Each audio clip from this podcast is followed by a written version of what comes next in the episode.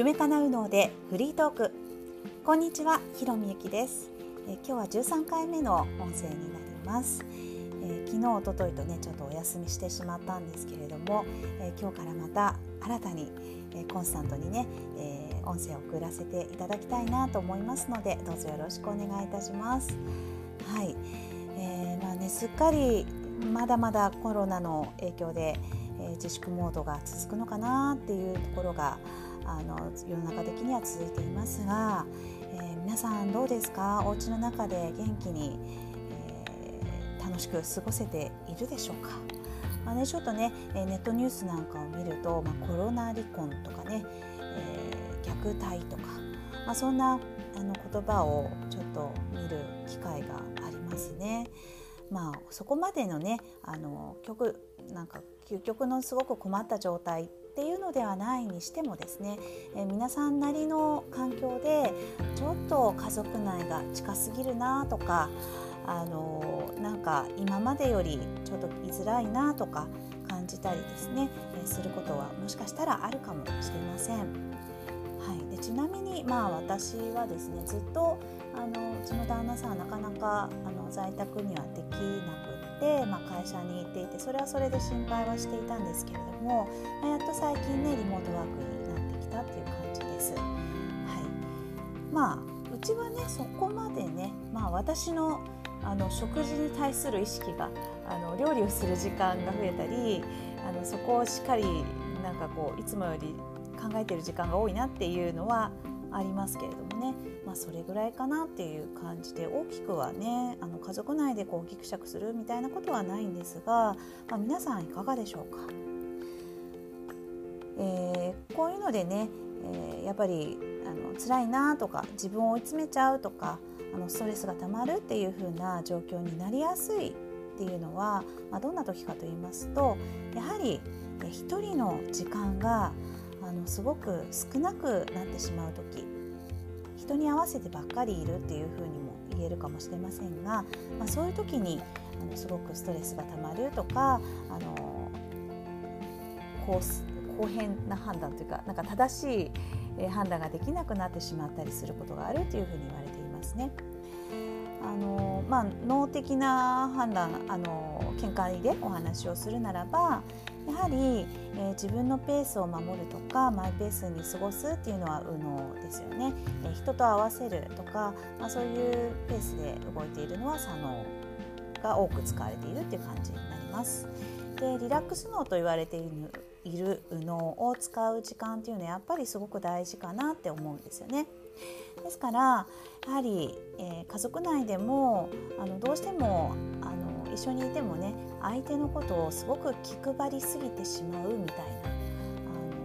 気にされてしまうもともとのね、えー、そういう体質の方っていうのはより、えー、家の中にいるとその気配だったりとかあのどういうこと考えてるの相手がねあの家族がどういうこと考えてるのかなとかどういうふうにしたらいいかなとか先回りして、えー、自分の脳内があの忙しくなって疲れてしまうっていうことはあるかもしれません。そこでねすごくおすすめなのはやっぱり自分の時間を作るっていう中とあとね私あのぜひ提案したいのは人とつながり交流を持つっていうことも真逆なんですけれどもあの両方持ったらより元気になれるかなと思っています精神的にねとてもいいバランスになるかなと思っています。えー、自分の時間を持つっていう風にするとまあねこうなんだろう自分の好きなことをするとか、まあ、読書するとかなんかそういうあの何か一人ですることっていうのを思い浮かべがちかなとは思うんですけれどもあの全然ねそれだけではなくってやっぱりあの、まあ、集中モード自分のことだけを考える集中モードになるっていうのもそうですしうんそうだな。あとはやっぱり五感を使うってすごくリラックスでは大事かなと思います自分の好きな香りを嗅いでみるとか自分の好きな食べ物を食べるとかあのこれはすごく大事ですねあと脳の働きを良くするっていう意味では前もお伝えしていますがあの栄養面もすごく大事です。まあ、私はミネラルとかをしっかりとるように意識して、えー、全ての栄養素がねこう周りが良くするっていうのは意識はしているんですけれどもあとはね、えー、この間私昨日か昨日ですね石田勝則先生にお会いした時にお会いしたっていうか Zoom でですけれどもお話勉強させてもらった時にはあのやっぱり健康のね、え、話も少し触れたんですよね。その時おっしゃっていたのは、まあ、ナッツを取るとかね香りを嗅ぐとか音楽、まあ、それもおっしゃってましたね、えー、その辺もやっぱり特にこういう時だからこそ気分を良くするっていう、えー、とこに意識を向けてあげるっていうのは大事。あと運動ですね、あと意外だったのがコーヒー4杯飲むっていう。ね、まあ、これがハーバードの健康の理解っていう本にあの書いてあることだったんですけれどことだったようですけれどもね。そこれ聞きながら、まあ、私も知ってる知識とあの合わせてもなるほどなっていうふうには思っていました。あと睡眠もね、えー、すごく重要です。ちょっと私耳が痛いですけれどもねちょっと最近夜型になって夜になるといろんなことやりたくなってしまっているので、まあ、今日もあの切り替えたいなとすごく思っています。はい。まあ、皆さんね、まあ、あれもしなきゃこれもしなきゃいけないっていうとすごく、あの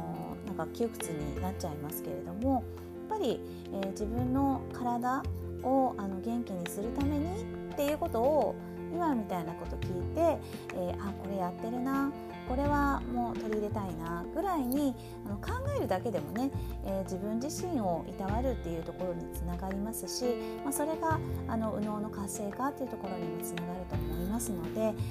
ー、ぜひね、えー、自分と向き合う自分を大切にするという意識を持つこれだけでもすごくあの自分のためになると思います。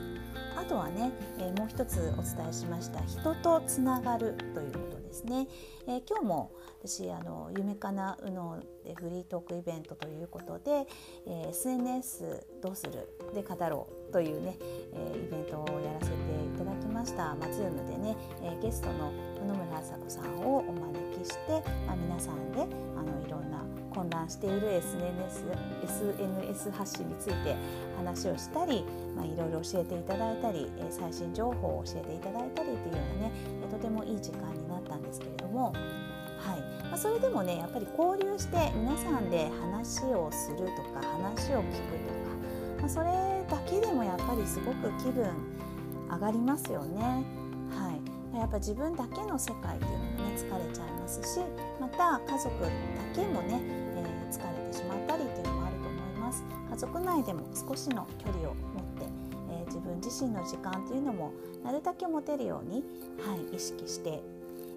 ー、特にね小さい子とかいるお母さんとかは寝てる間の時間あの一緒に寝てもいいし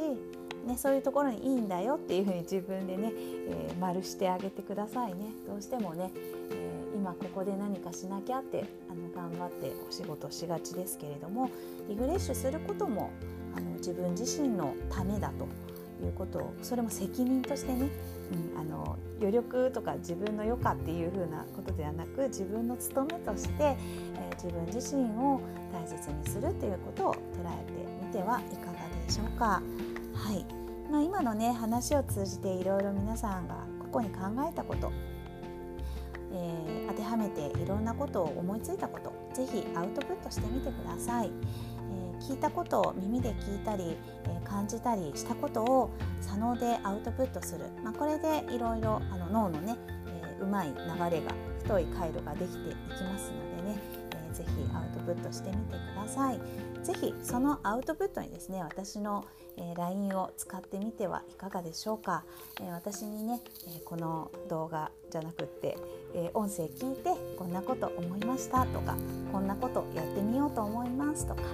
そんなメッセージいただけたらとっても嬉しいです。はい、えー、そうですね。あとは、え私はあのその他いろいろイベントが今月はあるんですけれども、えー、7月7月4月4月の27日、えー、14時から Facebook 内で、えーと、Facebook ライブやります。お子さん0歳から6歳のお子さんいらっしゃる方はぜひ、えー、チェックしてみてください。宇野教幼児教室私がプロデュースしています宇野教幼児教室のフィードで、ます。私の 子ども向けのレッスンをあのしようかなと思っていますのでぜひ親子で、えー、ご覧いただけたら嬉しいです。ちょっとね私初めてのライブでかなりあの気は追っていますので、えー、いいねとかね見てますよっていうのをいただけるととっても嬉しいなと思います。はい。あとは、えー、5月の1日に、え、ママカフェをやります、ちらは北かるりこちゃんと一緒にコラボママカフェをしていきます。でこの詳細もすべてブログの方にも書いてありますのであと概要欄の方にも載せておきますのでね是非チェックしてみてください。はい、えー、それではまた明日もよろしくお願いいたします。最後まで聞いていただきましてありがとうございました。ひろみゆきでした。